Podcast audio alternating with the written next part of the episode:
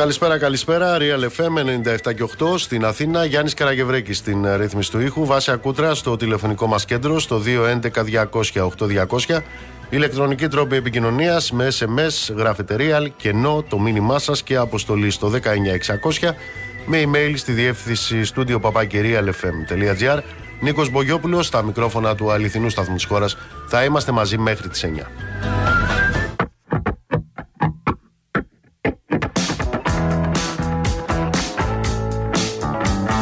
Λοιπόν, ό,τι σας μεταφέρω τώρα είναι τα λόγια της ε, ειδικής εμπειρογνώμονας του ΟΗΕ. Διαβάζω. Είναι σαφές ότι αυτή η τραγωδία θα μπορούσε να είχε αποφευχθεί. Οι ελληνικές αρχές ειδοποιήθηκαν για τον κίνδυνο του σκάφους από ομάδα ακτιβιστών ώρες πριν ανατραπεί.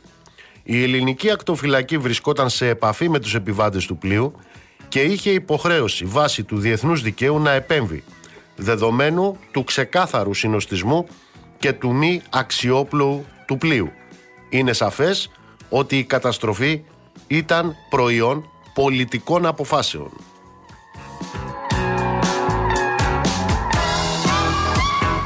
Επαναλαμβάνω, αυτά αναφέρει μεταξύ άλλων η ειδική εμπειρογνώμονα του ΟΗΕ για θέματα ε, ανθρωπίνων δικαιωμάτων η Μέρι Λόλορ σε άρθρο της στο Social Europe βάζοντας το κάδρο των ευθυνών με ευθύ τρόπο την Ευρωπαϊκή Ένωση και τα κράτη-μέλη της αναφέρει επίσης τα εξής. Είναι σαφές ότι η Ευρωπαϊκή Ένωση και τα κράτη-μέλη της είναι διατεθειμένα να δεχτούν τους θανάτους ανθρώπων στα σύνορα της Ευρώπης. Αυτό, όπως γράφει, δεν είναι το πρώτο ναυάγιο στην άκρη της Ευρωπαϊκής Ένωσης.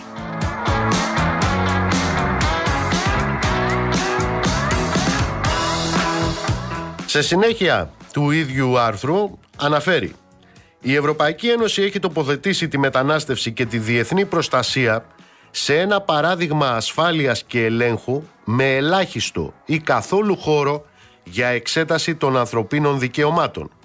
Αυτό είναι σαφές στην πρόσφατη συμφωνία των κρατών μελών για το νέο κανονισμό σχετικά με το άσυλο, η οποία, εάν γίνει νόμος, θα παγιώσει ορισμένες από τις πιο προβληματικές πτυχές του υφιστάμενου συστήματος ασύλου της Ευρωπαϊκής Ένωσης, ιδίως τους κανόνες του Δουβλίνου που συνδέουν τα αιτήματα ασύλου με τον τόπο εισόδου και τη χρήση διαδικασιών στα σύνορα, προσθέτοντας παράλληλα νέους κανόνες που αποσκοπούν να αποτρέψουν τους ανθρώπους από το να έρθουν στο μπλοκ και να διευκολύνουν τις επιστροφές.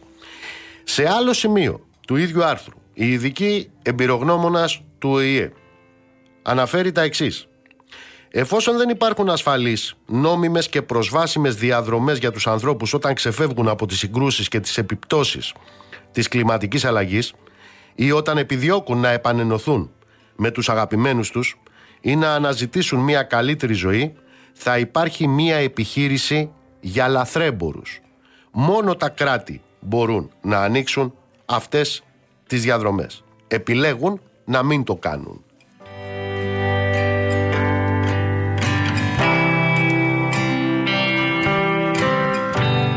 Αλήθεια, η ειδική εμπειρογνώμονα του ΙΕ για θέματα ανθρωπίνων δικαιωμάτων είναι κουκουέ.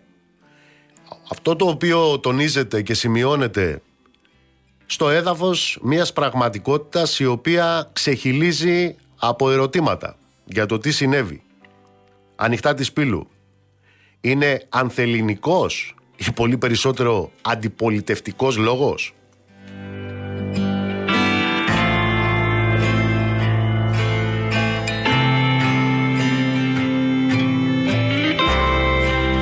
Μένουμε στο ίδιο θέμα από μια άλλη πλευρά τώρα. Προσέξτε. Με απόφαση του Ευρωπαϊκού Δικαστηρίου επιδικάστηκε αποζημίωση σε 67 μετανάστες που την περίοδο 2017-2018 έζησαν τον απόλυτο εφιάλτη σε εκείνο το κολαστήριο. Το κολαστήριο της Μόριας. Θυμίζω, είναι το κολαστήριο το οποίο παρουσίαζαν ως ε, κέντρο υποδοχής προσφύγων. Οι μαρτυρίες τους επιβεβαιώνουν ότι η Μόρια υπήρξε αποθήκη ψυχών και βεβαίως δικαιώνουν απόλυτα τον αγώνα των κατοίκων του νησιού να κλείσει και να πάψει το νησί τους να είναι η φυλακή της Ευρωπαϊκής Ένωσης.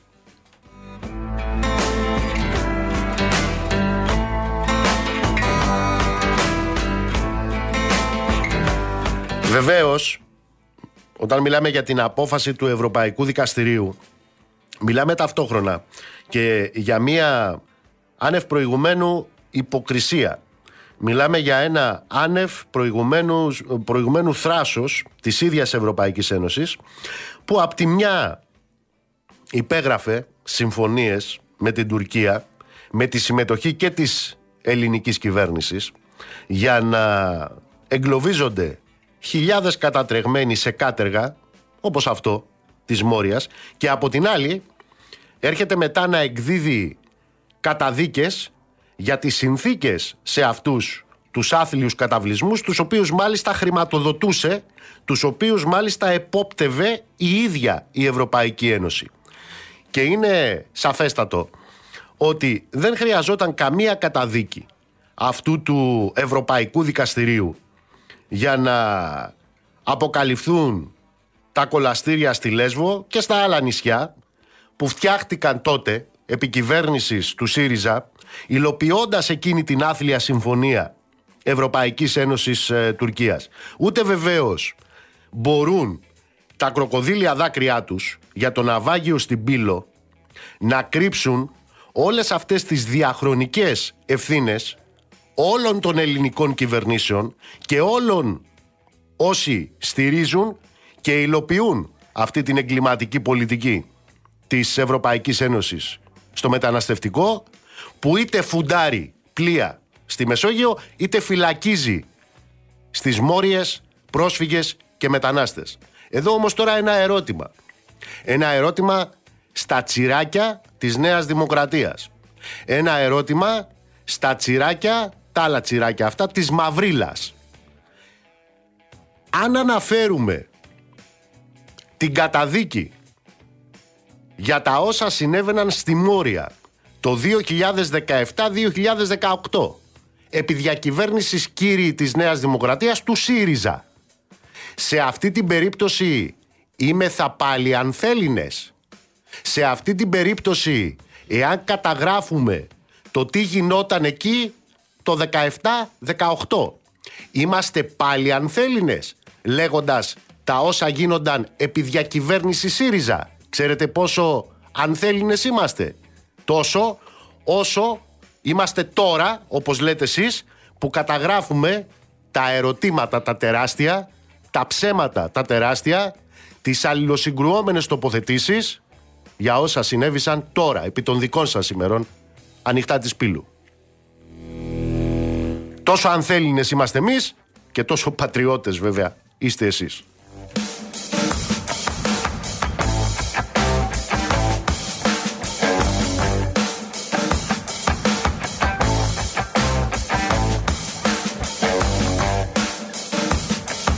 Την ίδια ώρα με το ναυάγιο που έχει γίνει 14η είδηση έχουμε την αντεπίθεση όλης αυτής της μαυρίλας έχουμε την αντεπίθεση όλου αυτού του μισανθρωπισμού με αφορμή το ιδεχθές, το στιγερό έγκλημα στην ΚΟ. Εκεί λοιπόν αυτοί οι εκπρόσωποι της ε, Μαυρίλας παριστάνουν τους συμμάχους των γυναικών. Ποιοι, αυτοί που μόνο όταν ακούνε και μόνο όταν ακούνε τον όρο γυναικοκτονία βγάζουν φλίκτενες. Αυτοί οι τύποι λοιπόν τώρα εμφανίζονται σύμμαχοι των γυναικών Μόνο και μόνο γιατί; Μα για να επιτεθούν στους πρόσφυγες. Μόνο και μόνο για να επιτεθούν στους μετανάστες. Επειδή ο ύποπτος ως δράστης είναι αλλοδαπός. Τι κάνουν λοιπόν για μια ακόμα φορά αυτά τα ακροδεξιά κνόδαλα; Εργαλειοποιούν τη βία, εργαλειοποιούν την έμφυλη καταπίεση γιατί; Για να εντείνουν τη δική τους πια την εθνικιστική, τη ρατσιστική καταπίεση. Όποιος το κάνει αυτό, τι είναι, είναι δύο φορές κάθαρμα.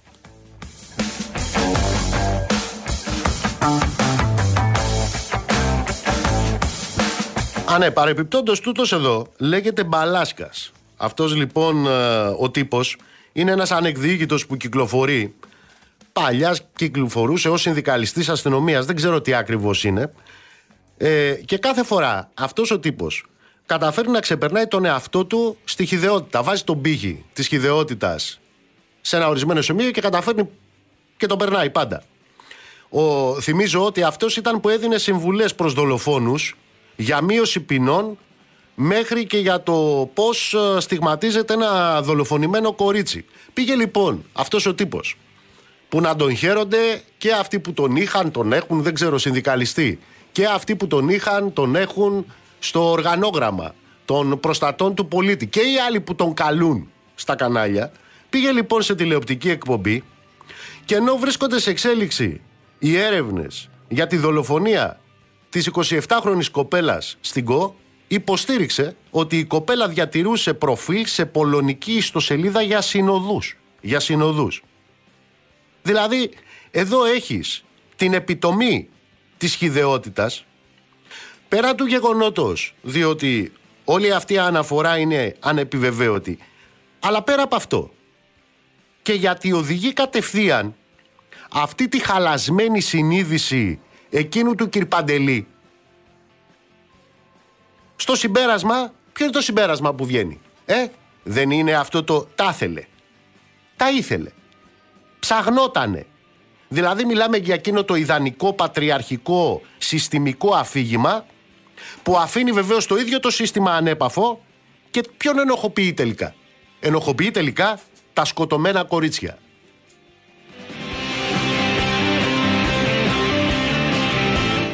Συνηθίζουν κάτι τέτοιοι να ενοχοποιούν τα θύματα. Μήπως δεν είναι εκείνοι οι οποίοι εμφανίζονται με διάφορες μάσκες, με διάφορα πρόσημα κάθε φορά να ενοχοποιούν για παράδειγμα τους πνιγμένους μετανάστες για το θράσος τους να ψάχνουν δρόμο διαφυγής από τη βία και από το διωγμό από τις πατρίδες τους.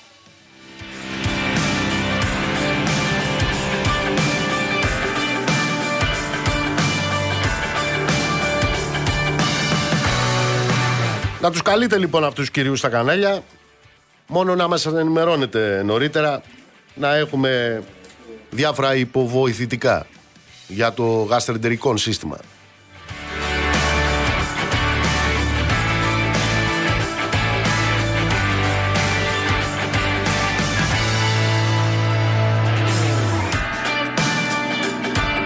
Βεβαίως έχουμε εκλογές σε τέσσερις μέρες.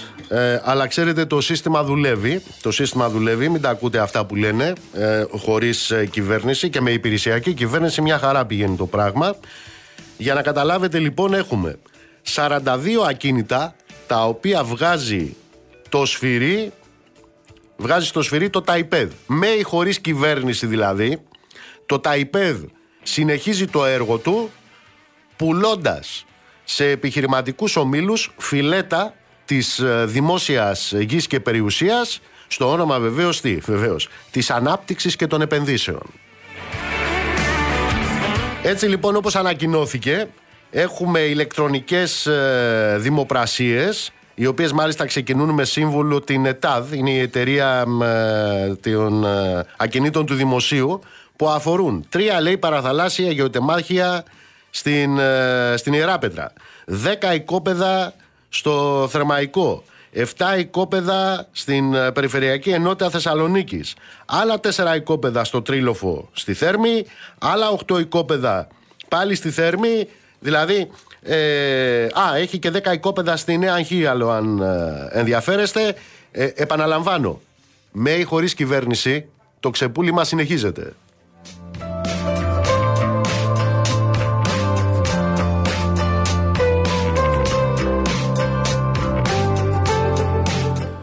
Θυμάστε εκείνη τη, εκείνο το παλιό θεατρικό με το Φωτόπουλο που είχε έναν υποκόμο εκεί τον οποίο τον έστελνε κάθε τρία λεπτά να κάνει και από μια βαριά δουλειά και μετά του έλεγε θα πας θα κάνεις εκείνο και μετά θα κάθεσαι. Ε; Ναι.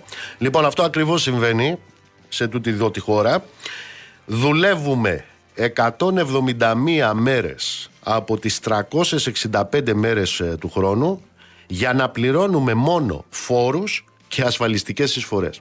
Από τις 365 μέρες, επαναλαμβάνω, του χρόνου, οι 171 μέρες της δουλειάς είναι αφιερωμένες μόνο για την πληρωμή φόρων και ασφαλιστικών εισφορών.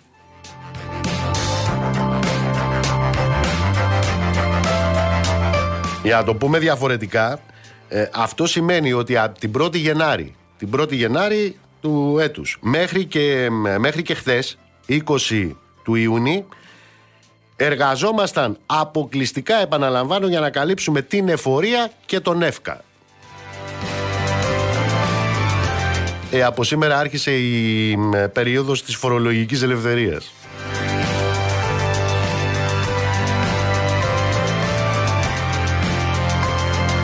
Πρέπει να σας πω ότι τα στοιχεία προέρχονται από την ε, ετήσια έρευνα, έρευνα του ΚΕΦΙΜ. Τα συνολικά λοιπόν έσοδα από φόρους και ασφαλιστικές εισφορές το 2023 αναμένεται να ανέλθουν στα 86,8 δισεκατομμύρια τα οποία κατανέμονται ως εξής 37,4 δισεκατομμύρια από έμεσους φόρους. Προσέξτε, το 43,1% των συνολικών εσόδων από φόρους και ασφαλιστικές εισφορές είναι η πιο άδικη, η πιο ληστρική μορφή φορολογίας. Η έμεση φόρη.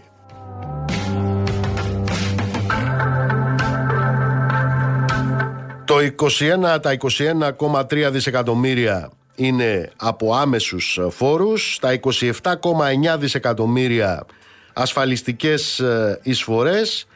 Προσέξτε, Έχουμε όμως και 222 εκατομμύρια, όχι δισεκατομμύρια, εκατομμύρια, που είναι φόροι επί του κεφαλαίου. Προσέξτε, πρόκειται για το 0,3% των συνολικών εσόδων από φόρους και ασφαλιστικές εισφορές. Πώς το λέγανε αυτό παλιά; Α, ναι. Η εργασία απελευθερώνει.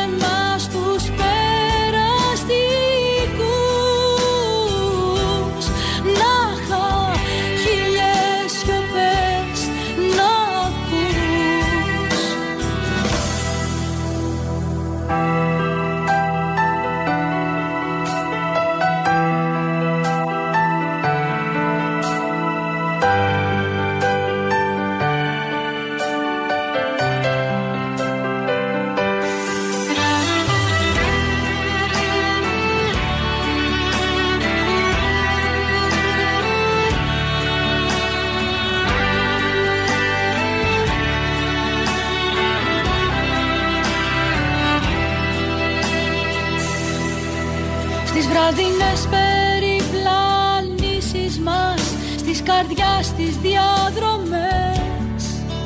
Πως γεμίζει νύχτα χρώματα πως φωτίζουν τις σκιές. Και δεν βρίσκω λόγια να σου πω γιατί όλα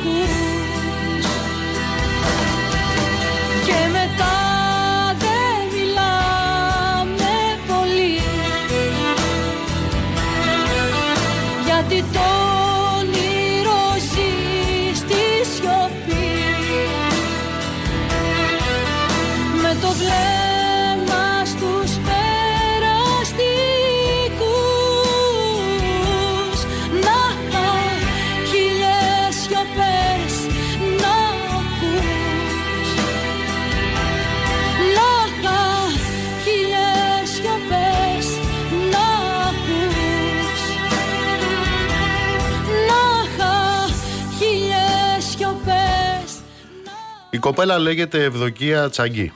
Ήταν ανάμεσα σε εκείνους και εκείνες που επέζησαν από το σιδηροδρομικό έγκλημα στα Τέμπη. Σας διαβάζω ολόκληρο το μήνυμά της. Είναι ένα μήνυμα βίντεο το οποίο δημοσιοποιήθηκε χτες. Είμαι η Ευδοκία και επέζησα ενός πρωτοφανούς εγκλήματος που δεν έπρεπε ποτέ να συμβεί. Πριν τρεις μήνες, 57 αθώες ψυχές οι περισσότεροι φοιτητές έχασαν τη ζωή τους σε μια μετοπική σύγκρουση δύο τρένων στην Ελλάδα και οι υπόλοιποι ζούμε με σοβαρά τραύματα και με το φόβο της επανάληψης. Δεν ήταν ατύχημα. Για μήνες η ρυθμιστική αρχή σιδηροδρόμων και οι υπάλληλοι των τρένων έστεναν επαναλαμβανόμενες γραπτές προειδοποιήσεις για αυτό που τελικά έγινε. Δεν ήταν ατύχημα. Ήταν δολοφονία. Μιλάμε για αμέλεια ή για πιθανή εξαπάτηση από ενδεχόμενο δόλο που προκάλεσε μια πολύ νεκρή δολοφονία. Και τι έχει αλλάξει από τότε; Απευθύνομαι στους πολίτες της Ελλάδας, της Ευρώπης, του κόσμου να ρίξουμε φως στην υπόθεση. Κοινοποιώντας το μήνυμα, ασκούμε πίεση για δικαιοσύνη, για διαφάνεια, για να κάνουμε την Ελλάδα πάλι ασφαλή για τους κατοίκους, για τους επισκέπτες και το πιο σημαντικό, για τη συνείδησή μας. Η πατρίδα της δημοκρατίας, η αγαπημένη Ελλάδα μας, κλονίζεται ανησυχητικά από το σύστημά της. Το κάνουμε για τις ψυχές που εξαϊλώθηκαν κυριολεκτικά ακαριέα. Το κάνουμε γιατί έχουμε ξυπνήσει, το κάνουμε γιατί μπορούμε. Τίποτε άλλο εκτός από την αλήθεια. Η κυβέρνηση μας βεβαίωσε για την ασφάλειά μας, για την, επιτυχ- επι- για την επιτυχία της επένδυσης ακόμα και λίγες μέρες πριν από τη σύγκρουση.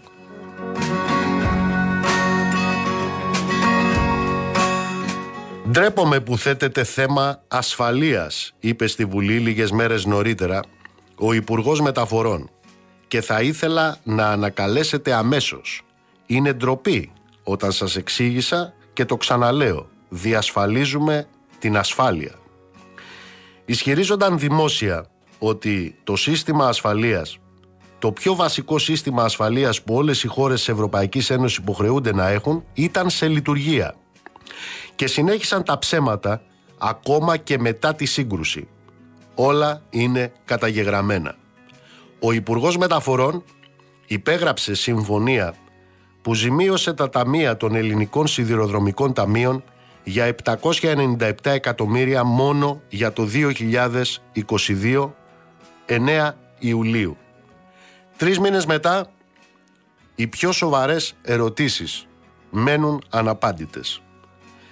Γιατί υπάρχει αυτή η ενοχλητική σύγχυση μεταξύ των ευθυνών του επιβάτη, του σταθμάρχη και του Υπουργού Μεταφορών; Γιατί οι έρευνες δεν κάνουν αποκαλύψεις πριν τις εκλογές; Είναι ντροπή μια νέα τραυματισμένη γυναίκα να εκθέτει έτσι τον εαυτό της. Αλλά τώρα είστε εσείς στο στόχαστρο. Μετά από μια σύγκρουση με την πραγματικότητα, όπου τα ψεύτικα λόγια του παρελθόντος συγκρούονται με τις αληθινές μας πράξεις στο παρόν, θα σας δείξουμε την πραγματική μας δύναμη. Ας τους δείξουμε ποιοι είμαστε, ας τους δείξουμε τώρα με τις δημοσιοποιήσεις μας, με τα σχόλιά μας. Βοηθάτε να νικήσουμε. Πώς; Δίνοντάς μας το φως, την προσοχή σας, πιέζουμε τις νομικές διαδικασίες να τεθούν με διαφάνεια λόγω της δημόσιας έκθεσης. Είναι το μήνυμα της Ευδοκίας Τσαγκή. Ήταν ανάμεσα σε εκείνους και σε εκείνες που επέζησαν του σιδηροδρομικού εγκλήματος στα Τέμπη.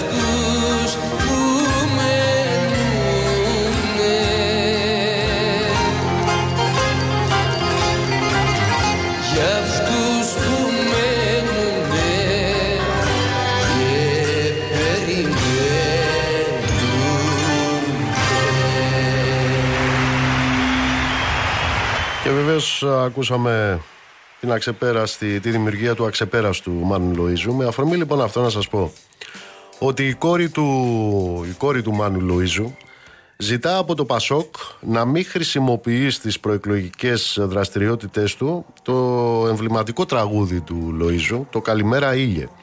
Σε ανάρτησή της ε, στο facebook η Μυρσίνη Λοΐζου γνωστοποίησε πως η δικηγόρος της έχει κοινοποιήσει στο Πασόκ εδώ και δύο μήνες την επιθυμία της να μην χρησιμοποιείται το τραγούδι στις συγκεντρώσεις αλλά δεν έχει εισακουστεί. Η ανάρτηση της Μυρσίνης Λοΐζου αναφέρει τα εξής. Κύριε Ανδρουλάκη, παρακαλώ πολύ σεβαστείτε την επιθυμία μου που έχει κοινοποιήσει η δικηγόρος μου στο κόμμα σας προ δύο μηνών με εξώδικη διαμαρτυρία και αποσύρετε το τραγούδι του πατέρα μου Καλημέρα Ηλιά από όλες τις προεκλογικές σας δραστηριότητες. Άραγε, το πρόγραμμα του Πασόκ σχετικά με τον πολιτισμό συμπεριλαμβάνει την ελεύθερη καταπάτηση των πνευματικών δικαιωμάτων.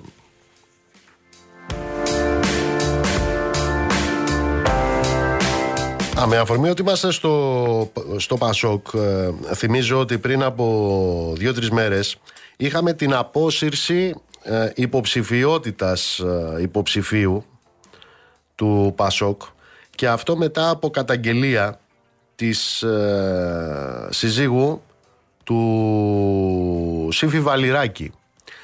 Η κυρία Βαλιράκη αναφέρει στην επιστολή της ότι ο συγκεκριμένος ε, είναι δικηγόρος υπεράσπισης ε, των φερόμενων δολοφόνων του Σύφη Βαλιράκη για μικρό διάστημα με μοναδικό σκοπό την αποφυλάκησή τους σε χρόνο ρεκόρ.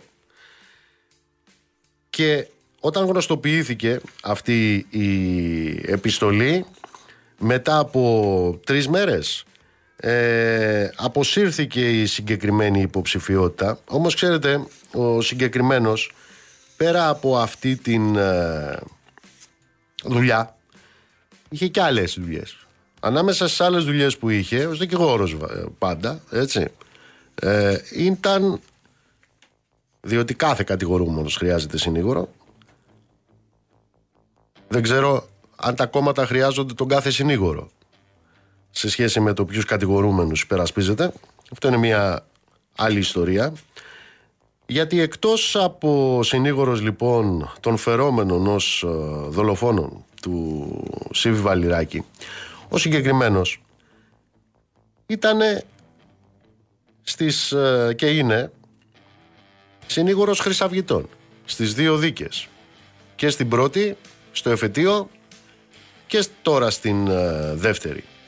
Μάλιστα υπερασπίστηκε εκείνους οι οποίοι συνελήφθησαν από την αστυνομία αναγνωρίστηκαν από τους Αιγύπτιους ψαράδες ως μέλη του τάγματος ε, εφόδου που αποπειράθηκε να τους δολοφονήσει μέσα στο ίδιο τους το σπίτι. Δικάστηκαν και καταδικάστηκαν για απόπειρες ανθρωποκτονίας. Ανάμεσά τους και εκείνος ο πυρηνάρχης και αρχηγός των ταγμάτων εφόδου των ναζιστικών του περάματος που πραγματοποίησε δύο τουλάχιστον δολοφονικές επιθέσεις στο σπίτι των Αιγύπτιων ψαράδων και μιλάμε για εκείνο το τάγμα το οποίο επιχείρησε την δολοφονική επίθεση και στους ε, συνδικαλιστές του ΠΑΜΕ και του ΚΚΕ.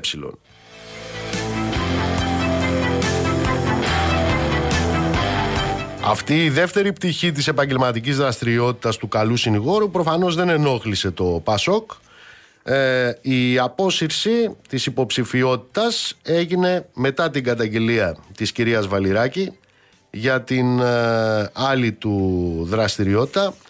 Ε, θα πει κανείς ότι αυτά είναι πράγματα τα οποία τα συναντά κανείς στη δημοκρατία. Όσο πιο ευρύχωρο είναι το δημοκρατικό κοφίνι, τόσο περισσότερα φρούτα, δημοκρατικά πάντα, έχει μέσα.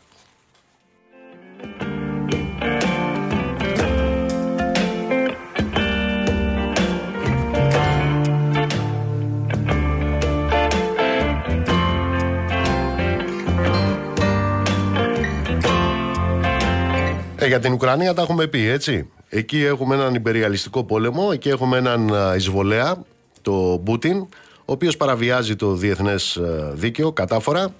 Έχουμε έναν εγκληματία δηλαδή. Και από την άλλη μεριά έχουμε αυτούς οι οποίοι πολεμούν δια αντιπροσώπων κατά της Ρωσίας, τους Νατοικούς και τους Ευρωπαίους, με κάτι ακροδεξιά φασιστόμουτρα για ανθρώπους γιατί το λέω τώρα αυτό. Γιατί ξέρετε, εκεί έχουμε την επιχείρηση, στην Ουκρανία πάντα, την επιχείρηση της σωστής πλευράς της ιστορίας, η οποία ακούει στον όρο αποκομμουνιστοποίηση. Μιλάμε για την αποκομμουνιστοποίηση που έχει κηρύξει το καθεστώς του Κιέβου. Το καθεστώς του Κιέβου είναι αυτό το οποίο έχει στις τάξεις του επίσημα, στο επίσημο κρατικό μηχανισμό του και στον επίσημο στρατό του, τους Ναζί. Ε, μιλάμε για αυτά τα ναζιστόμουτρα που τα χειροκροτούσαν κιόλας εδώ στη Βουλή. Αυτοί που τα χειροκροτούσαν. Ε, τώρα λοιπόν αυτή η αποκομμουνιστοποίηση πρέπει να σας πω της σωστής πλευράς ιστορίας που έχει κηρύξει το καθεστώς του Κιέβου στοχεύει πλέον και στο διάστημα όπως τα ακούτε. Λοιπόν, ακούστε μέχρι που έφτασαν οι άνθρωποι. Οι Ουκρανικές αρχές αποκαθήλωσαν στο Κίεβο και την προτομή του σοβιετικού κοσμοναύτη του Γιούρι Γκαγκάριν.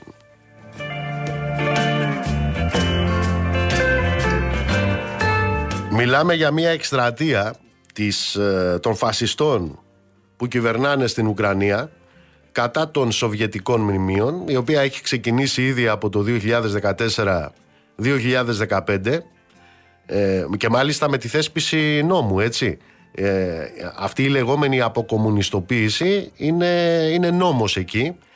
Ε, σε μια προσπάθεια βεβαίως να διαγραφεί από την ε, συλλογική μνήμη οτιδήποτε θυμίζει την ιστορία και τον πολιτισμό της ε, σοσιαλιστικής Ουκρανίας και της Σοβιετικής Ένωσης. Προφανώς αποκαθιλώνονται μνημεία που σχετίζονται ε, ειδικά με τη Ρωσία. Μέχρι τις αρχές του 2022 οι Ουκρανικές αρχές είχαν κατεδαφίσει περισσότερα από 2.500 σοβιετικά μνημεία. Επίσης άλλαξαν τα ονόματα σε πάνω από 900 κοινότητες και σε περίπου 50.000 δρόμους. Μετά την εισβολή του, του Πούτιν, ε, το Υπουργείο Πολιτισμού της ε, Ουκρανίας ανακοίνωσε ότι αλλάξανε 9.859 τοπονύμια και αποκαθιλώθηκαν ή καταστράφηκαν 145 μνημεία τα οποία σχετίζονται όχι με τη Ρωσία του Πούτιν αλλά με την ε, Σοβιετική Ένωση. Προσέξτε τώρα. Σύμφωνα με το Ουκρανικό Υπουργείο Πολιτισμού, μόνο πέρυσι στην Ουκρανία αποκαθιλώθηκαν 28 μνημεία, πιανού λέτε, του ποιητή, του Πούσκιν. Ο Πούσκιν, στο μυαλό αυτών των φασιστών, οι οποίοι έλκουν την καταγωγή τους από εκείνους που καίγανε βιβλία τη δεκαετία του 30 στη Γερμανία. Ο Πούσκιν λοιπόν είναι πουτινικός. Επίσης έχουν αποκαθιλώσει 9 μνημεία του τεράστιου συγγραφέα του Μαξίμ Γκόρκι. Επίσης έχουν αποκαθιλώσει ε, τέσσερα μνημεία του επίσης τεράστιου συγγραφέα του Νικολάη Οστρόφσκι. Και βεβαίως αυτό θα έλειπε. Εδώ τα έχουν βάλει με τον Μπούσκιν και με τον Γκόρκι και με τον Οστρόφσκι. Έχουν κατεδαφίσει πάνω από 20 μνημεία του κόκκινου στρατού και μνημεία για την μεγάλη αντιφασιστική νίκη των λαών. Αυτά στην Ουκρανία του Ζελένσκι, τον οποίο μας τον έφερε εδώ ο κύριος Μητσοτάκης, μαζί με δύο ναζιστόμουτρα του Αζόφ και τον χειροκροτούσαν όλοι από κάτω, πλην βεβαίως του Κομμουνιστικού Κόμματος Ελλάδας.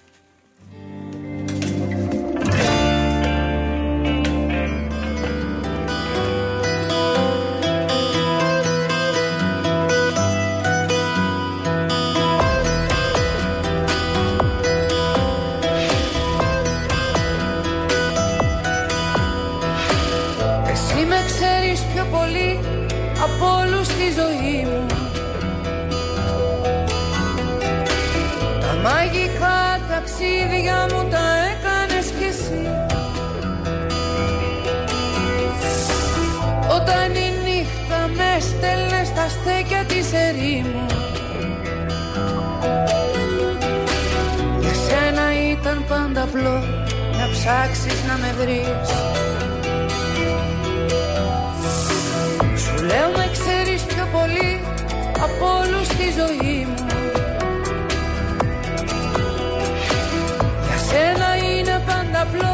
να ψάξεις να με βρεις. Κι απόψε μες στην ερημίτη πόλη που με βρήκες πάλι πάρε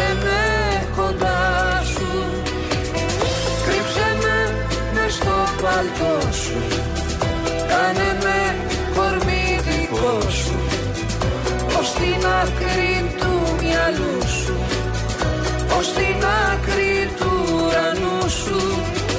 Τύλιξε με στο κασκό σου σαν παιδί, σαν αγγελό σου.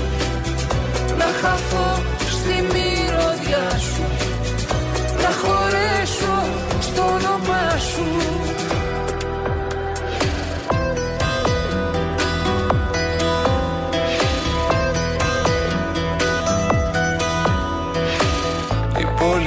πόλη παίζει της σκληρή στα ανήλικα παιδιά της.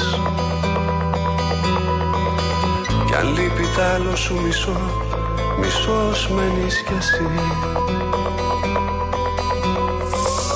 Μα όταν μαζί σου περπατώ στα έρημα στενά της. Στο πέλαγος της μοναξιάς μου γίνεσαι νησί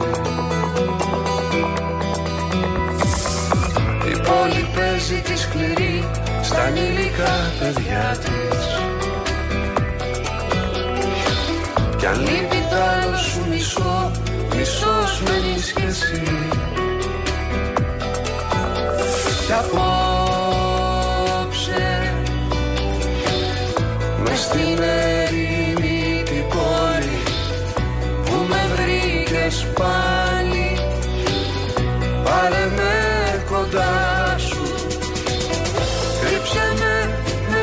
παλτό σου. Κάνε με κορμί δικό σου ως την άκρη του μυαλού σου ως την άκρη του ουρανού σου. Τύλιξε με στο κασκό σου σαν παιδί, σαν αγγελό σου. Να χαθώ στη μυρωδιά σου να χωρέσω στο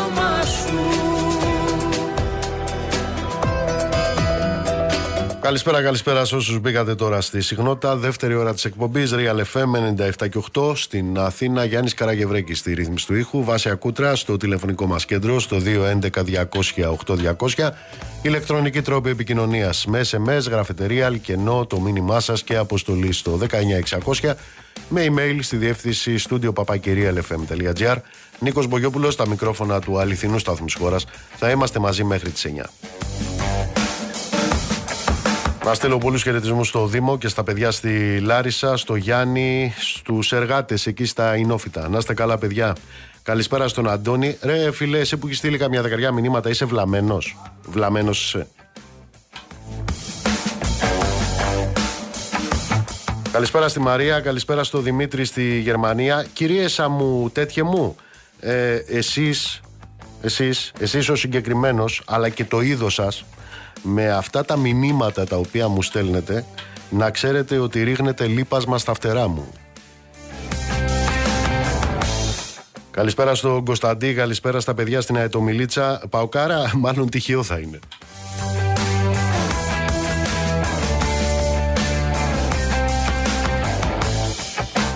Λοιπόν, 8 μονάδες κάτω σε σχέση με πέρυσι η εμπιστοσύνη των α, πολιτών προς τα μέσα μαζικής ενημέρωσης στη χώρα μας. Σύμφωνα με την ετήσια έρευνα του Reuters, η απουσία εμπιστοσύνης αντανακλάται τόσο στο γεγονός ότι έχει αυξηθεί κατά πολύ, δηλαδή έχει φτάσει στο 57% ο αριθμός των ανθρώπων που δηλώνουν ότι προσπαθούν να αποφύγουν την ενημέρωση, προσπαθούν να την αποφύγουν εντελώς δηλαδή, όσο και από τη γενικότερη μείωση που παρουσιάζει σε σχέση με την ε, προηγούμενη χρονιά το ποσοστό της εβδομαδιαίας ε, χρήσης τόσο των ε, παραδοσιακών όσο και των ηλεκτρονικών μέσων με τα social media να διατηρούν αυτό που θα λέγαμε τη μερίδα του λέοντος όσον αφορά τον, στον τρόπο της πρόσληψης των ειδήσεων.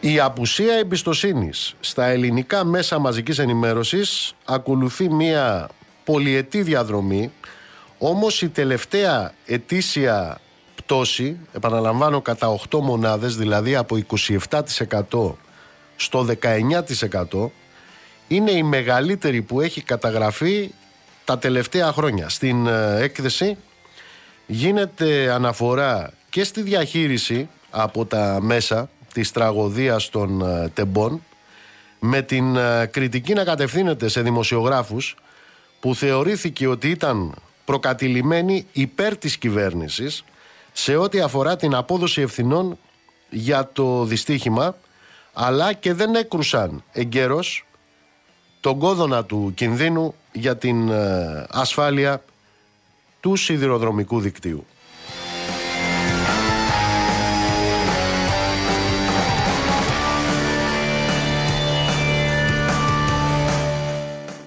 Κορυφαία χώρα σε ό,τι αφορά την εμπιστοσύνη των ε, πολιτών προς τα μέσα μαζικής ενημέρωσης είναι η Φιλανδία με 69%, ακολουθεί η Πορτογαλία με 58%.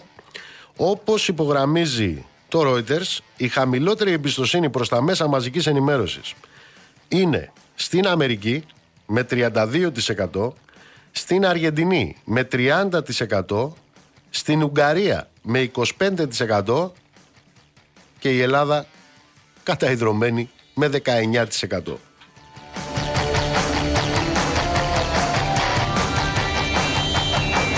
Ζήτω ο έλεγχος της εξουσίας που λέγαμε και χτες.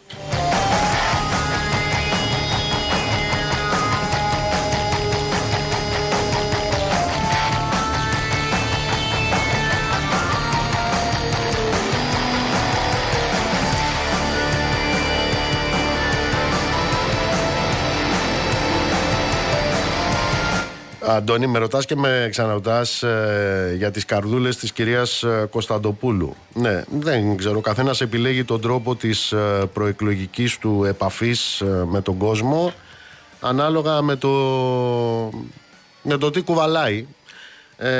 δεν ξέρω για τις καρδούλες, εντάξει, ας κάνει καρδούλες η κυρία Κωνσταντοπούλου, δεν ξέρω. Τότε που έλεγε ότι το μνημόνιο, ότι θα καταργεί το με ένα άρθρο σε ένα νόμο ότι αυτό ήταν σχήμα λόγου, έτσι και πει η κυρία Κωνσταντοπούλου όταν ήταν πρόεδρος Βουλής, ότι το θα καταργήσουμε σε ένα άρθρο με ένα νόμο το μνημόνιο, ως ΣΥΡΙΖΑ τότε η κυρία Κωνσταντοπούλου, είχε πει ότι ήταν σχήμα λόγου. Τότε τι έκανε, καρδούλες ή μητούλες;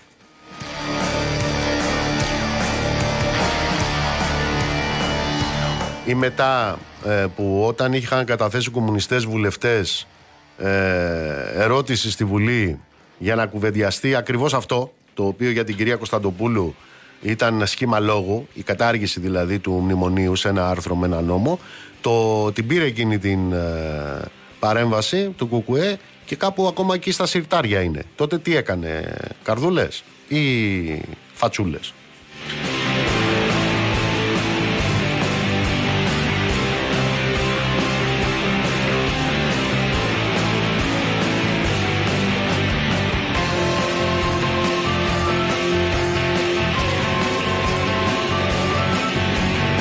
Ή όταν τον Οκτώβρη τώρα του 22 πήγαινε ως κεντρική ομιλήτρια σε κεντρική εκδήλωση της Ένωσης ε, Αξιωματικών του Στρατού της Ένωσης Αξιωματικών του Στρατού, της ΕΑΣ δηλαδή. Αυτών δηλαδή που επιδίδονται σε ό,τι επιδίδονται στο γράμμο και στο βίτσι κάθε χρόνο.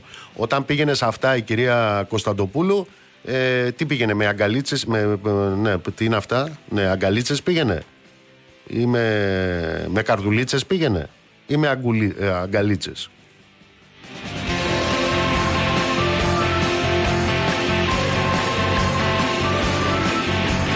Λοιπόν, πάμε στη Θεσσαλονίκη. Τον ευχαριστώ πολύ που είναι εδώ μαζί μας. Είναι ο κύριος Νικήτας Τσαρίδης. Είναι μέλος του Διοικητικού Συμβουλίου του Σωματείου των Εργαζομένων στον ΟΑΣΤΕ πάνω. Κύριε Τσαρίδη, καλησπέρα. Καλησπέρα σας κύριε Μπογιόπουλη, καλησπέρα και στου όσους μας ακούνε. Τι έγινε σήμερα, πήρε φωτιά το λεωφορείο εν κινήσει με επιβάτες μέσα; Ναι, ακόμα ένα λεωφορείο. Έχουμε χάσει το λογαριασμό εδώ και τρία χρόνια. Ε, πρέπει να είναι το έκτο ή το έβδομο, αν δεν κάνω λάθος. Λεωφορείο το κτέλ που παίρνει φωτιά. Βέβαια, όχι ότι τα οχήματα του ΟΑΣΤ, του συγκοινωνιακού φορέα που ελέγχει το κράτος, είναι σε καλύτερη κατάσταση. Απλά να υπενθυμίσω ότι ο πρώην Υπουργός. Δηλαδή, όταν λέμε παίρνει φωτιά, εννοούμε λαμπάδια στη μηχανή, αυτό εννοούμε. Ε, ναι, γιατί ο κινητήρας εκεί αναπτύσσονται πολλές θερμο... μεγάλες θερμοκρασίες. Οπότε κάποια υπολείμματα λαδιών, κάποια υπολείμματα υγρών τα οποία είναι έφλεκτα, αν δεν γίνεται τακτική συντήρηση και περιοδικός καθαρισμός πλήσιμου κινητήρα, υπάρχουν, ε, παρουσιάζονται και τέτοια φαινόμενα, τα έχουμε δει στο παρελθόν. Ε, αυτό που θέλω να πω ότι είναι η ασφάλεια του κόσμου κινδυνεύει, ε, βρίσκεται καθημερινά σε δοκιμασία. Ε, τα ατυχήματα είναι καθημερινά, τα προβλήματα είναι καθημερινά, οι βλάβες είναι καθημερινές και έτσι συμβαίνουν και τέτοια περιστατικά που πλέον βάζουν σε κίνδυνο και την ίδια τη ζωή των ε, επιβατών. Αυτά, συγγνώμη τώρα, αυτό το συγκεκριμένο είναι από εκείνα που είχαν φέρει τον κτέλ για να παραστήσουν ότι ενισχύουν το συγκοινωνιακό έργο εν, εν μέσω πανδημίας. Ναι. Αυτά είναι. αυτά είναι. Τα είχε πει και ο Πρωθυπουργός ε, όταν ήταν στην αντιπολίτευση και ήταν κυβέρνηση ο ΣΥΡΙΖΑ ότι η λύση στο συγκοινωνιακό πρόβλημα είναι οι συμπράξεις ιδιωτικού και δημοσίου τομέα. Όπως επίσης και ο Υπουργός προηγουμένως είχε πει σε κάθε φάση που εκχωρούνταν έργο πακέτο γραμμών, δηλαδή στα κτέλ, έλεγε κάθε φορά ότι τα, τα κτέλ προσφέρουν ευθυνή και ποιοτική συγκοινωνία. Ε, αυτή είναι η ευθυνή και η ποιοτική συγκοινωνία. Η ανυπαρξία α, συνεργείων α, και γενικών προληπτικών συντηρήσεων, ε, λεωφορεία παμπάλαια, λεωφορεία κατάλληλα, απλά για να μας κάνουν δουλειά και να κερδοφορήσουν οι ιδιώτες. Επαναλαμβάνω ότι η λογική του κόστους ωφέλου είναι και στους δημόσιους υποτιθέμενους φορείς, όπου και εκεί στο παρελθόν, όπω στον ΟΑΣΝΑΠ για παράδειγμα που γνωρίζεις πολύ καλά, είχαμε όλα τέτοια φαινόμενα με λεωφορεία που άρπαζαν φωτιά. Ε, τώρα τα κτέλ είναι σε ακόμα χειρότερη κατάσταση ε, η συντήρηση και ε, των οχημάτων. Πόσα λεφτά τους δώκαμε για αυτή τη δουλίτσα; Ε, ανάλογα, ανάλογα με το πακέτο. Το πρώτο πακέτο των 6 γραμμών πήραν 7 εκατομμυρία και μετά στο δεύτερο πακέτο με τις 20 και πλέον γραμμές πήραν καμιά 18-19 εκατομμυριάκια. Ο πάροχος και αυτός που νοικιάζει λεωφορεία στο παίρνει και αυτός καμιά 8 εκατομμυριάκια το μήνα, οπότε όλοι αυτοί μας σουλάνε κρατικό χρήμα, δηλαδή το χρήμα των ε, εργαζομένων, των λαϊκών στρωμάτων για να παρέχουν μια συγκοινωνία η οποία είναι άθλια και στο τέλος ε, αποδεικνύεται και επικίνδυνη. Γι' αυτό χρειάζεται μια διαφορετική λογική στο κομμάτι της κοινωνίας. Οι εργαζόμενοι εμείς προβάλλουμε όλα αυτά τα ζητήματα και φυσικά καλούμε και τον κόσμο να παλέψουμε για αυτήν την ποιοτική, ασφαλή και γρήγορη συγκοινωνία. Και αυτή η δυνατότητα υπάρχει. Δεν είναι ότι δεν υπάρχει. Απλά κλείσανε και το τελευταίο και την τελευταία εταιρεία η οποία παρήγαγε λεωφορεία. Μιλάω για την Έλβο, την και την πουλήσανε και τώρα παραγγέλνουμε ε, μεταχειρισμένα λεωφορεία που έχουν ε, κλείσει τον κύκλο ζωής τους εκεί που δούλευαν στο εξωτερικό και τα φέρνουμε εδώ για να κάνουν μια δεύτερη καριέρα και να, να, και να τα νοικιάζουμε με 3.000 ευρώ το μήνα. Λεωφορεία με ένα εκατομμύριο χιλιόμετρα με 15 ετία, με 15 ετία κυκλοφορία στην πλάτη τους. Πείτε μου κάτι κύριε Τσαρίδη, αυτά τα, καταρχάς κατάλαβα καλά, είπατε 6-7 έχουν λαμπαδιάσει το τελευταίο διάστημα. Τα τελευταία τρία χρόνια από ό,τι έχω μετρήσει. Ε, την ευθύνη της συντήρησης αυτών ε, ποιος την έχει, οι ιδιοκτήτες ε, τους; Οι ιδιοκτήτες τους, ναι, γιατί και στον ο οργανισμό... τι ρόλο βαράει; Ο ΑΣΤ είναι απλά ο συμβεβλημένος ο οποίος ε, προσυπογράφει μαζί με τον ΟΣΕΘ, ο οποίος είναι ε, η ομπρέλα όπως είναι ο ΑΣΕΑ ο αντίστοιχος στην Αθήνα, υπο, προσυπογράφουν μαζί με τα κτέλ τη σύμβαση και πληρώνουν.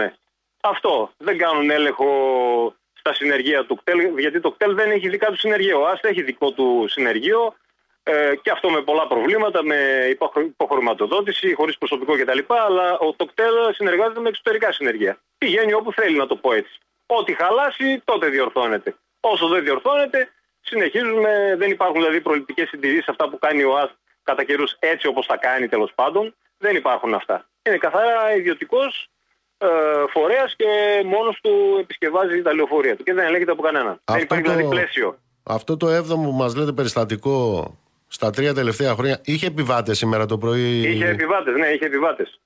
Ναι. Είχε επιβάτες όπως και τα προηγούμενα είχαν επιβάτες. Οδηγού έχετε; Τεχνίτες υπάρχουν, οδηγοί υπάρχουν, ε, προσωπικό υπάρχει; Το προσωπικό έχει αποψηλωθεί. Γιατί ο σκοπός της κυβέρνησης ΣΥΡΙΖΑ που πήρε τα ενία στα χέρια από τους πρώην μετόχους του ΟΑΣΤ. Ο σκοπός της ήταν να αποψηλωθεί το προσωπικό, να υποβαθμιστεί το έργο για να μπορέσει να ανοίξει την πόρτα των ιδιωτικοποιήσεων. Γιατί οι πρώτες γραμμές, υπενθυμίζω, δόθηκαν το 2019 επί κυβέρνησης ΣΥΡΙΖΑ. Απλά ήρθε μετά η Νέα Δημοκρατία και συνέχισε το ίδιο έργο, το επέκτηνε και το μεγέθυνε. Δηλαδή τώρα αυτή τη στιγμή ε, πάνω από 30% του συγκοινωνιακού έργου εκτελείται από τους ιδιώτες. Αυτή είναι η κατάσταση και φυσικά εδώ υπάρχουν και πολιτικές ευθύνες γιατί ο ένας με τον άλλον εφαρμόζουν τις ίδιες διατάξεις νόμου. Νόμων, ο ΣΥΡΙΖΑ ψήφισε η Νέα Δημοκρατία εφαρμόζει και υποτίθεται αυτοί που θέλουν το πρόβλημα το έχουν επιδεινώσει ενώ συνεχίζει το κόστος του συγκοινωνιακού έργου. Δεν έχει πέσει κύριε Μπογιόπουλε. Το κόστος είναι, παραμένει υψηλό και ο κόσμος δεν έχει συγκοινωνία. Αυτό πρέπει να αλλάξει και να το πω και αυτό, Κυριακή κοντή γιορτή. Έχουμε εκλογές. Θα πρέπει και ο κόσμος να σκεφτεί τι καθημερινότητα θέλει, τι συγκοινωνία θέλει, πώς θέλει να εξυπηρετείται, αν θέλει να έχει επαρκή λεωφορεία κτλ. Καλοσυντηρημένα, γρήγορα, ασφαλή κτλ. Τα δημοσιεύματα τα τελευταία για, τον, για την ακύρωση του διαγωνισμού των ηλεκτρικών λεωφορείων, αν το έχετε υπόψη σας, σημαίνει, σημαίνουν ε, ε, ότι θα καθυστερήσει κι άλλο η έλλειψη νέων λεωφορείων. Άρα θα περιοριστούμε στα ίδια παλιά σαπάκια. Εμείς εδώ έχουμε και μια πρωτοτυπία, κύριε που Έχουμε χειμερινά λεωφορεία και καλοκαιρινά λεωφορεία. Τι εννοώ, ότι τα 49 λεωφορεία που έφερε η Δημοτική Αρχή του κυρίου Ζέρβα είναι μόνο για τους χειμερινούς μήνες, γιατί δεν έχουν κλιματισμό για τους καλοκαιρινούς. Έχουμε και τέτοιες πρωτοτυπίες εδώ. Ε, δεν έχετε και βαρύ καλοκαίρι εσείς επάνω. Ε, δεν έχουμε, δεν έχουμε. ναι. Λοιπόν, αυτά τα ναι. ζητήματα πρέπει να. Αλλά σας ακούω που λέτε δεν έχουμε συγκοινωνία. Εγώ έχω μείνει με την εντύπωση γιατί είχα δει τους προηγούμενους να έχουν εγκαινιάσει δύο-τρεις φορές, τούτους εδώ πέντε-έξι φορές στο μετρό. Δεν έχετε μετρό, μετρό επάνω ναι. εσείς; Ναι, Υπερσύγχρονο. Ναι. ναι, δεν έχετε; Στα χαρτιά έχουμε, ναι. Στα, έχετε, στα χαρτιά το έχετε. Ε, βλέπουμε φωτογραφίες, μουσαμάδες, βλέπουμε, ναι. Κάποια στιγμή θα γίνει και αυτό, αλλά μέχρι να γίνει αυτό ο κόσμος ταλαιπωρείται εδώ και πάρα πολλά χρόνια γιατί η Θεσσαλονίκη έχει ένα μοναδικό μέσο. Η κυβέρνηση του ΣΥΡΙΖΑ το 19 άφησε την πόλη, πριν φύγει βέβαια, με 200 λεωφορεία από τα 520 που κυκλοφορούσαν, να το πω έτσι, πριν από τα μνημόνια και λίγο μετά. Από τα 520 έμειναν 200. Και ήρθαν οι σωτήρες των ιδιωτών να μας σώσουν και τελικά η σωτηρία είναι αυτή που σχολιάζαμε προηγουμένως με τα σαπάκια και με τα καμένα λεωφορεία. Τώρα, για να μην πει κανένας πάλι ότι δεν ξέρανε, έχω εδώ μπροστά μου την ανακοίνωση που είχε βγάλει η ΔΑΣ, ε, η ΔΑΣ ο Άσθε πάνω στη Θεσσαλονίκη τον Απρίλη, που έλεγε σοβαρές και επικίνδυνες βλάβες των λεωφορείων. Μην πει ναι. κανένας ότι δεν ξέρανε πάλι. Ξέρουν πολύ καλά γιατί τις ανακοινώσεις και τα δελτία τύπου τα λαμβάνουν όλοι. Εμείς τα κοινοποιούμε και τα λαμβάνουν όλοι και τα γνωρίζουν πολύ καλά. Όπως γνωρίζουν ότι ανοίγουν οι πόρτες εν κινήσει, πέφτουν επιβάτες κάτω, υπάρχουν και τέτοια περιστατικά. Γνωρίζουν πολύ καλά ότι τα λεωφορεία ε, αυτά είναι κατασκευασμένα με προδιαγραφές για το εξωτερικό, για την κεντρική Ευρώπη, δεν έχουν παράθυρα κτλ. Τα κλιματιστικά τους ε, υπολειτουργούν, τα γνωρίζουν πολύ καλά. Αλλά κοφεύουν γιατί προέχει το κέρδος των ιδιωτών. Και εδώ θα πρέπει και ο λαός να σκεφτεί ε, για να αγωνιστεί μαζί με τους εργαζόμενους για να, έχουν, για να έχουμε συγκοινωνία που πραγματικά αξίζει ο κόσμος. Γιατί η καθημερινή ταλαιπωρία το να ξεκινάς δύο και τρεις ώρες πριν από, από το σπίτι σου για να πας στη δουλειά σου χωρίς να μπορείς να, πραγμα, ε, να προγραμματίσεις γιατί υπάρχουν και μετεβιβάσεις.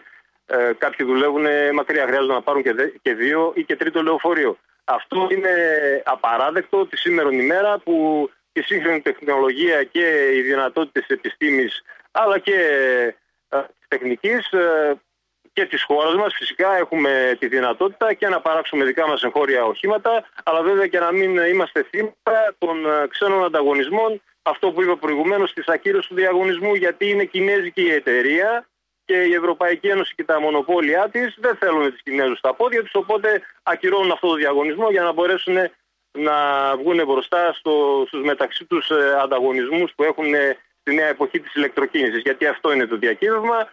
Γνωρίζουμε πολύ καλά ότι η Κίνα είναι μπροστά σε αυτό το τομέα λόγω της, ε, του ελέγχου του μεγαλύτερου ποσοστού λιθίου που είναι η βασική, το βασικό στοιχείο για την κατασκευή μπαταριών. Οπότε πώς θα μπουν εμπόδια, βγάζουμε έξω τους Κινέζους και μένει ο κόσμος χωρίς λεωφορεία. Αυτή είναι η κατάσταση και καλούμε τους εργαζόμενους και το λαό να παλέψουμε για ασφαλείς ε, συγκοινωνίες όπως είπα προηγουμένως. Και ευκαιρία είναι την Κυριακή να το κάνει πράξη. Σας ευχαριστώ πολύ κύριε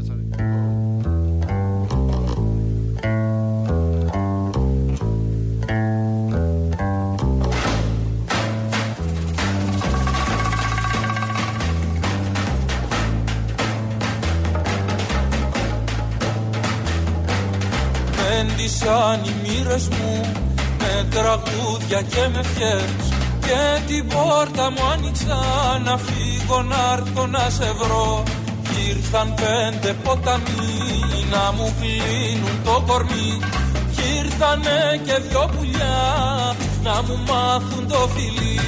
Κάτω στους πέντε ποταμούς κάτω στους πέντε δρόμους. Είδα τους πενταρόλους τους τους μικρούς σου ώμους. Μα τα αγγίγμα μου αρνητικές Μαύρη σιωπή αιτητικές. Κάπλωσα τα χέρια μου Και έμεινα στην ερημιά. Με τόσα ψέματα που ντύθηκαν οι λέξεις Πώς να σου πω το σ' αγαπώ. Να το πιστέψεις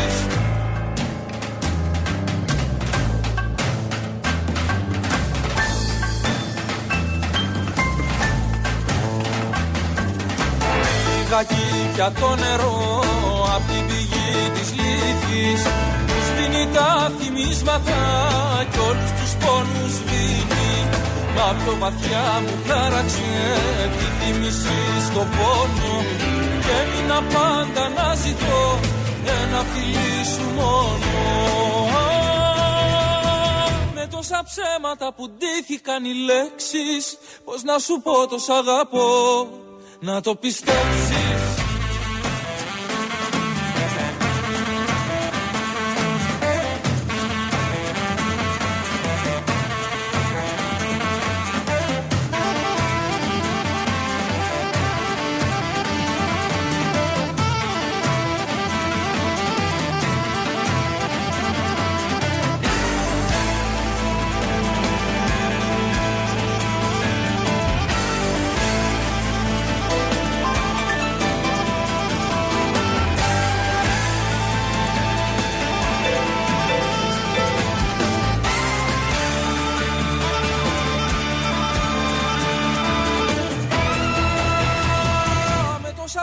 που ντύθηκαν οι λέξεις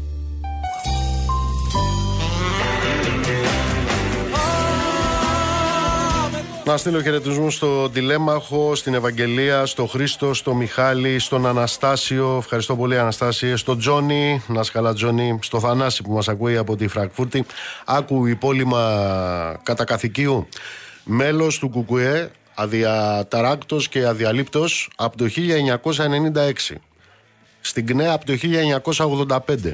Στείλε μου ένα email σου να σου στείλω και φωτογραφία της κομματικής μου ταυτότητας να την πας στην ΚΙΠ. Καθήκη.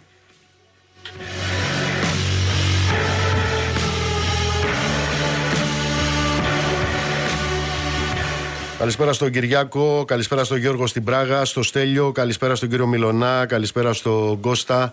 Πάμε στο φίλο του Θεοδόση τον Πανού. Θεοδόση, καλησπέρα. Καλησπέρα και θα σε προλογίσω. Ε, Νίκο, ε, προχθές το έχω πει. Χαρά στο κουράγιο σου και την υπομονή σου. Τι γίνεται με λοιπόν, την ΚΟ. Τη μικρή παρένθεση και πάμε στην, ε, στην ΚΟ. Η, ε, πρέπει να σας πω ότι η κατάσταση παραμένει στάσιμη.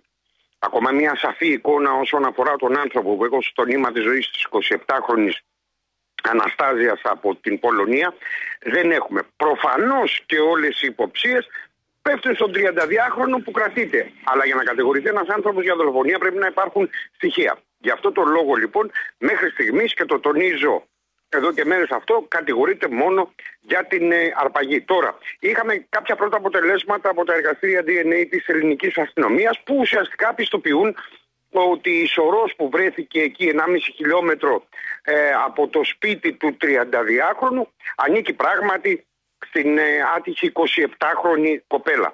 Τώρα, ε, σήμερα έδωσε και τέταρτη, αν δεν κάνω λάθος, κατάθεση ο συγκάτοικος του, του 32χρονου, ο οποίος ουσιαστικά λέει ότι τον φιλοξενούσε τους τελευταίους μήνες γιατί είχε μείνει χωρίς δουλειά και δεν τον έβλεπε κιόλας να έχει μια διάθεση για να βρει ε, εργασία. Παρ' όλα αυτά λέει ότι έβρισκε ε, χρήματα για να του δίνει περίπου 100 ευρώ σχεδόν το μήνα για τις ανάγκες Με αυτές τις εξετάσεις DNA που γίνονταν από τις υπηρεσίες δεν έχει βγει κάποιο πόρισμα ακόμα; Αυτό το μόνο ε, που σου είπα το καινούριο είναι αυτό ότι από τα δείγματα γεννητικού υλικού που έχουν πάρει και από το ε, από, το, από τη σωρό της άτικης κοπέλας ταυτοποιούνται τι; Πρώτον ότι η σωρός πράγματι γιατί ήταν σε πολύ προχωρημένη σύψη ανήκει στην κοπέλα. Κάτι που άλλωστε θεωρούνταν ε, βέβαιο. Ε, τώρα, επίσης πιστοποιούνται διάφορα αντικείμενα, κυρίως ε, το γενετικό υλικό που βρέθηκε μέσα στο σπίτι που διέμενε ο 32χρονος. Κατά συνέπεια έχουμε την πρώτη πια επιστημονική επιβεβαίωση ότι όντως υπήρχε παρουσία της ε, κοπέλας ε, στην, ε, στο συγκεκριμένο σπίτι. Ολοκληρώνοντας το ρεπορτάζ να σου πω ότι όπως είχε αποκαλύψει ο real.gr ε, αυτό πιστοποιήθηκε από τις κάμερες διότι την είδαν περίπου στις 9 παράτετατο το βράδυ της Δευτέρας να μπαίνει στο σπίτι χωρίς όμως να βγαίνει ποτέ. Αντιθέτως, μισή ώρες μετά φαίνεται ο 32χρονος να βγαίνει από το, ε, από το συγκεκριμένο σπίτι και μισή ώρα μετά πάλι να ξαναμπαίνει μόνος του, ποτέ όμως την κοπέλα. Σε ευχαριστώ Θεοδόση. Να είσαι καλά. Λοιπόν, πάμε στις Ηνωμένες Πολιτείες. Είναι μαζί μας ο φίλος, ο συνάδελφος ο Θανάσης Τσίτσας. Θανάση, καλησπέρα. Νικόλα, καλησπέρα. Για άλλο σε φώναξα, αλλά μιας και είχαμε το θέμα τώρα εδώ με τη δολοφονία στην ΚΟ, εδώ έχουν ξαναβγεί οι μισάνθρωποι και προσπαθούν να εξηγήσουν το φόνο, δεδομένου ότι ο ύποπτος είναι από τον Μπαγκλαντές, στην εθνικότητα. Λες και η κτηνοδία έχει εθνικότητα. Να σε ρωτήσω, στις αρχές του περασμένου αιώνα, στα στοιχεία εκεί της Νέας Υόρκης, ποιοι ήταν αυτοί που έκαναν τους περισσότερους φόνους και τις ανθρωποκτονίες; Οι Λευκοί.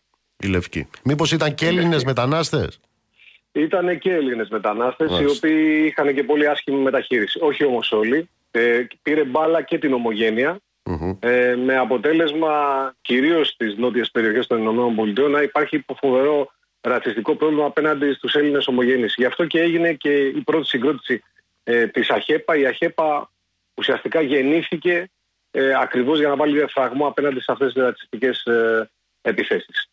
Ε, εγώ νόμιζα ότι θα ήθελε να μου πεις για το χημικό ευνοχισμό που έβαλε στο τραπέζι και ο κύριος Βορύδης, ο οποίος στις ΗΠΑ χρησιμοποιείται τουλάχιστον σε 8 πολιτείες σε όσους διαπράττουν σεξουαλικά εγκλήματα σε θύματα που είναι κάτω των 13 ετών. Είναι και αυτό ένα ζήτημα το οποίο έχει ανοίξει. Ναι. ναι. Λοιπόν, τι, τι γίνεται με τα. Χωρί σχόλιο. Χωρίς σχόλιο. Εντάξει, τι λοιπόν, σχόλιο να κάνω. Να κάνω ε, σχόλιο, να μιλάς για τον πρώην άνθρωπο, ο οποίος έχει εκδημοκρατιστεί βέβαια πλέον. Αλλά παλιότερα θυμάμαι είχε παραλάβει από τον Μιχαλολιάκο την ηγεσία της ε, νεολαίας ΕΠΕΝ που είχε φτιάξει ο συνταγματάρχης φασίστας Παπαδόπουλος από τον Κορυδαλό. Γι' αυτό δεν μιλάμε. Ε, ναι, άλλωστε η ιδέα του χημικού ευνοχισμού ξεκινάει από την εποχή των ΕΣΕΣ. από την εποχή των Ναζί, από το δεύτερο παγκόσμιο πόλεμο. Τέλος πάντων. Ε, ναι, είχε κάτι αντίστοιχες απόψεις ε, ευγονικής και ο, ο Τσόρτσιλ. Το ξέρεις αυτόν, έτσι; Το ναι, ξέρω. αλλά τα έχουμε ξεχάσει αυτά. Ο πατέρας της Νίκης. Ο πατέρας Νίκης. Τι γίνεται λοιπόν, με το παρα... υποβρύχιο; Λοιπόν, παρακολούθησα πριν από λίγο την τελευταία ενημέρωση της Αμερικανικής Ακτοφυλακής για το τι συμβαίνει με το ναυάγιο, ε, μάλλον για το, για, για το χαμένο βαθισκάφος όπου εκπρόσωπός της είπε ότι τα σόναρ ενός γαλλικού αεροσκάφου P8 που, που σαρώνει μια περιοχή έρευνας τουλάχιστον 26.000 τετραγωνικών μέτρων, τεράστια περιοχή, εντόπισε και σήμερα και άλλα σήματα, ήχους, στην περιοχή όπου έχει βυθιστεί ο Τιτανικός. Και εκεί όπου κατευθύνθηκε την περασμένη Κυριακή ένα τουριστικό υποβρύχιο, στο οποίο επέβαιναν ένας Αμερικανός, ένας Γάλλος, ένας Βρετανός και δύο Πακιστανοί, ε, Πακιστανοί που ήθελαν να επισκεφθούν το ναυάγιο του Τανικού σε βάθος 4.000 μέτρων στο Βόρειο Ατλαντικό. Η Αμερικανική Ακτοφυλακή ανέφερε, ε, είχε αναφέρει μάλλον εχθέ, ότι το συγκεκριμένο καναδικό αεροσκάφος, ένα άλλο καναδικό αεροσκάφος, που ήταν εξοπλισμένο για να εντοπίζει υποβρύχια, άκουσε και αυτό θορύβου στην περιοχή του ναυαγίου, γρούπους που ακούγονταν ανατακτά χρονικά διαστήματα κάθε περίπου 30 λεπτά. Ε, δεν ξέρουμε τι συνέβη. Οι θόρυβοι που ακούστηκαν μας δίνουν ελπίδα ότι το υποβρύχιο είναι στον πυθμένα και οι άνθρωποι είναι ακόμη ζωντανοί, όμως είναι πιθανά και άλλα σενάρια. Ακόμα και αν οι ελπίδες είπαν οι εκπρόσωποι της εκτοφυλακής είναι ελάχιστες, θα συνεχίσουμε μέχρι τέλους.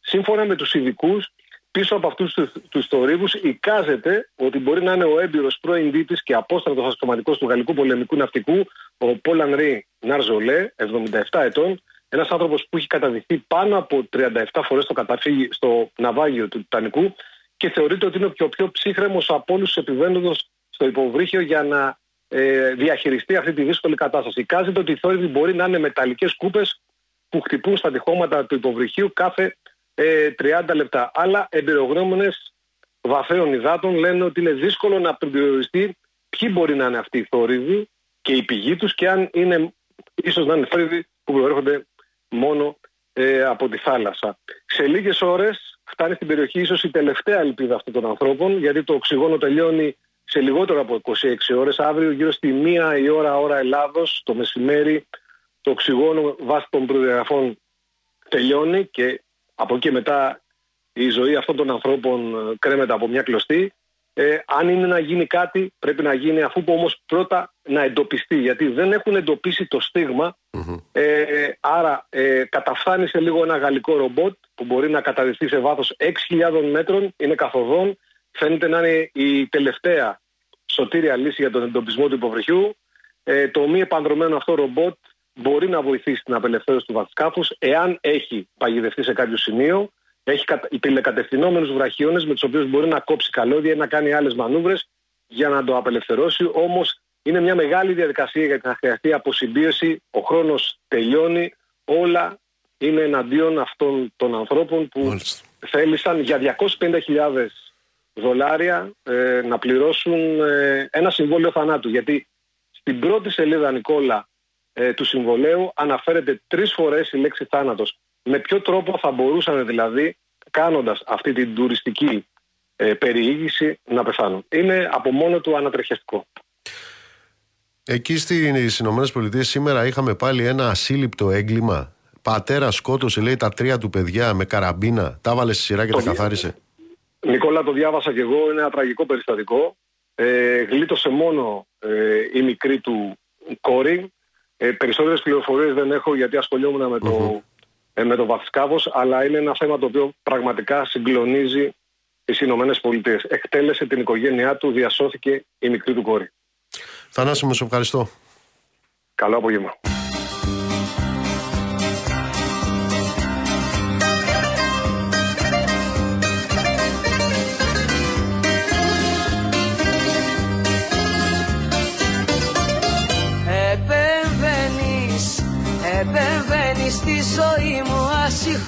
Ασυγχώρητα σε θέματα προσωπικά και απορριτά με τετεκτίβ και υποκλοπές, με τάλματα και επιτροπές. Επεμβαίνεις, επεμβαίνεις, επεμβαίνεις. Με κάνες μπαλάκι ταινείς Είσαι σκέτο, παραγράτος, είσαι σκέτο Παγράτος Λοιπόν, για τη χτεσινή συνέντευξη με το Γενικό Γραμματέα της Κεντρικής Επιτροπής του ΚΚΕ, τον κύριο Δημήτρη Τσούμπα, που με ρωτάτε, μπορείτε να βρείτε την ε, συνέντευξη και στο real.gr και στον uh, ημεροδρόμο. Είσαι σκέτο, παραγράτος και προβοκάτο. Λοιπόν, πάμε να δούμε τι συμβαίνει στον κόσμο. Τζένι Κρυθαρά, να μείνουμε Οχάιο. Που, Οχάιο, Όστιν, πού έγινε αυτή η ιστορία; Στο Οχάιο, πολύ σωστά. Ναι. Καλησπέρα. Λοιπόν, αυτό που γνωρίζουμε ως τώρα είναι ότι ο 32χρονος πατέρας δολοφόνησε εμψυχρό τα τρία μικρά αγόρια του ηλικίας 3, 4 και 7 ετών. Τα έβαλε σε μία σειρά και άρχισε να τα εκτελεί με μία κυνηγητική καραμπίνα. Το κοριτσάκι της οικογένειας έτρεξε στο δρόμο, βγήκε στη γειτονιά και άρχισε να φωνάζει ο μπαμπάς μου τους σκοτώνει όλους και έτσι οι γείτονες κάλεσαν τις αρχές. Η μητέρα της οικογένειας τραυματίστηκε πολύ σοβαρά στο χέρι στην προσπάθειά της να προστατεύσει τα παιδιά. Ε, τα δικαστικά έγγραφα αναφέρουν ότι ο Ντόρμαν, ο δράστης, ομολόγησε τους φόνους και δήλωσε ότι σχεδίαζε μήνες πριν του θανάτου των παιδιών του. Ακόμη δεν έχει γνωστοποιηθεί ο λόγος για τον οποίο φέρεται να το έκανε. Οι εισαγγελίε δήλωσαν επίσης ότι στις 26 Ιουνίου θα γίνει η προκατακτική ακρόαση για το έγκλημα. Έως τότε θα κρατείται με εγγύηση 20 εκατομμύρια δολάρια ο 32χρονο, καθώς η υπόθεση εξελίσσεται. Ενώ η εισαγγελέα της Κομιτείας. Είχε όπλο κανονικά αυτός, έτσι. Όπως όλοι αυτοί. Βεβαίως. Ε, να πούμε πως δεν είχε προηγουμένως προβλήματα ούτε με την αστυνομία, ούτε με τον νόμο, ούτε ψυχολογικά προβλήματα καταγεγραμμένα. Ε, ο εισαγγελέας της Κομιτείας Κλέρμοντ αρνήθηκε να πει σήμερα αν θα του ζητηθεί η θανατική ποινή στην υπόθεση. Είπε μόνο ότι εξετάζονται όλες τις πιθανές κατηγορίες. Η θανατική ποινή είναι σε ισχύ στο Οχάιο.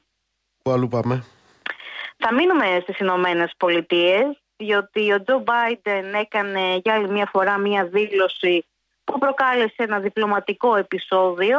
Ο Αμερικανός πρόεδρος βρισκόταν σε μια δεξίωση για τους χορηγούς του Δημοκρατικού Κόμματος στην Καλιφόρνια και άρχισε να διηγείται παρουσία δημοσιογράφων το επεισόδιο με το κινέζικο κατασκοπευτικό μπαλόνι επάνω από το έδαφος των Ηνωμένων Πολιτειών που μας είχε απασχολήσει μερικούς μήνες πριν.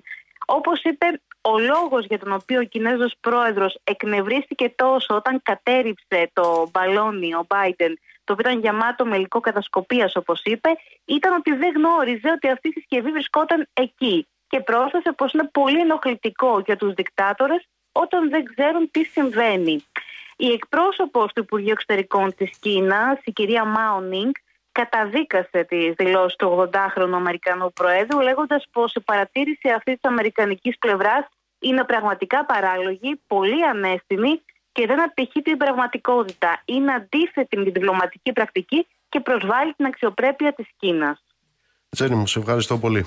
Καλή συνέχεια. Λοιπόν, κάπου εδώ ήρθε η ώρα να σας αποχαιρετήσουμε. Να είστε καλά, ψυχή βαθιά. Το ραντεβού μας είναι αύριο στις 7 το απόγευμα. Όταν έχω εσένα Μπορώ να ονειρεύομαι ξανά Ανοίγω μες στη θάλασσα πανιά Και πιάνω με τα χέρια μου τον κόσμο Να τον φτιάξω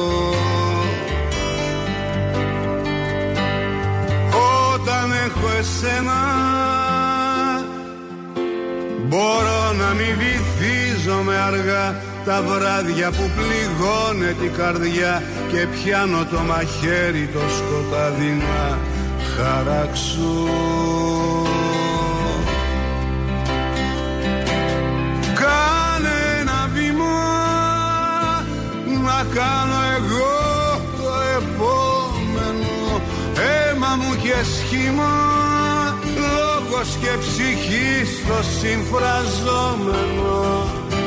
Όταν έχω εσένα νιώθω σαν παιδί έχω έναν άνθρωπο.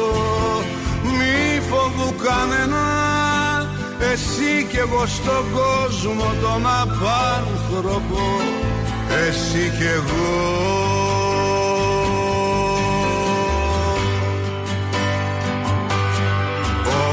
όταν έχω εσένα.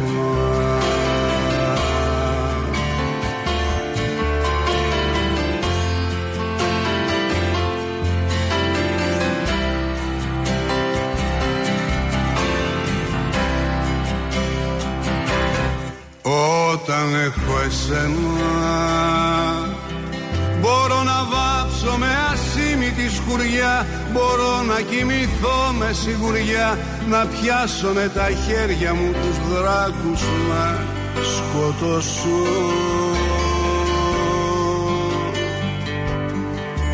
Όταν έχω εσένα Αντέχω πάω δίπλα στον κρεμό. Το ξέρω έχω ένα χέρι να πιαστώ Κοντά μου έναν άνθρωπο τα χρόνια μου να ενώσω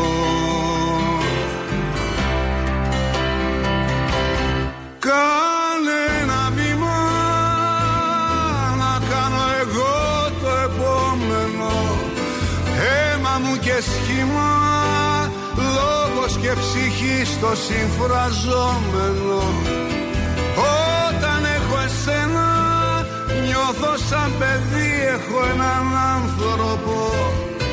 Μη φοβού κανένα εσύ κι εγώ στον κόσμο τον απάνω